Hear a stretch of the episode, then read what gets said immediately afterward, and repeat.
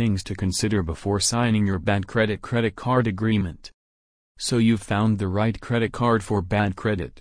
In fact, you're about to sign your contract with your chosen card issuer.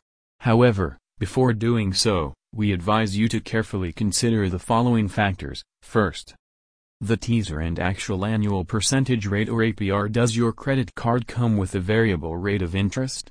If it does, check how long you can enjoy the low APR that will be imposed on your account.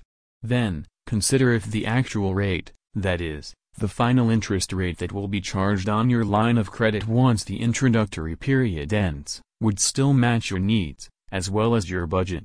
By doing so, you can soon reach a sound decision whether or not it would be wise for you to finalize your credit deal with the card company.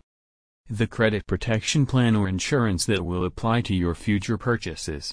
Since not all bad credit credit card programs come with this feature, you should make it a point that yours would work to your advantage. Review the coverage offered by your insurance policy. And consider if the features are worth the monthly premiums. If you honestly think that you cannot afford the monthly charges imposed on your credit protection plan then, it might be best to turn it down, right there and then. On the other hand, if you're fully convinced that the coverage offered by your insurance policy would perfectly suit your needs and preferences then, you may sign up for it, immediately.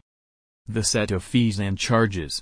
After all, the initial charges you've agreed upon with the credit card firm may not always match those listed in your contract. So, just to be safe, you should take the time to review these items very carefully. And use your calculator to check if the monthly fees you will pay on top of your interest charges won't be too burdensome to your pocket.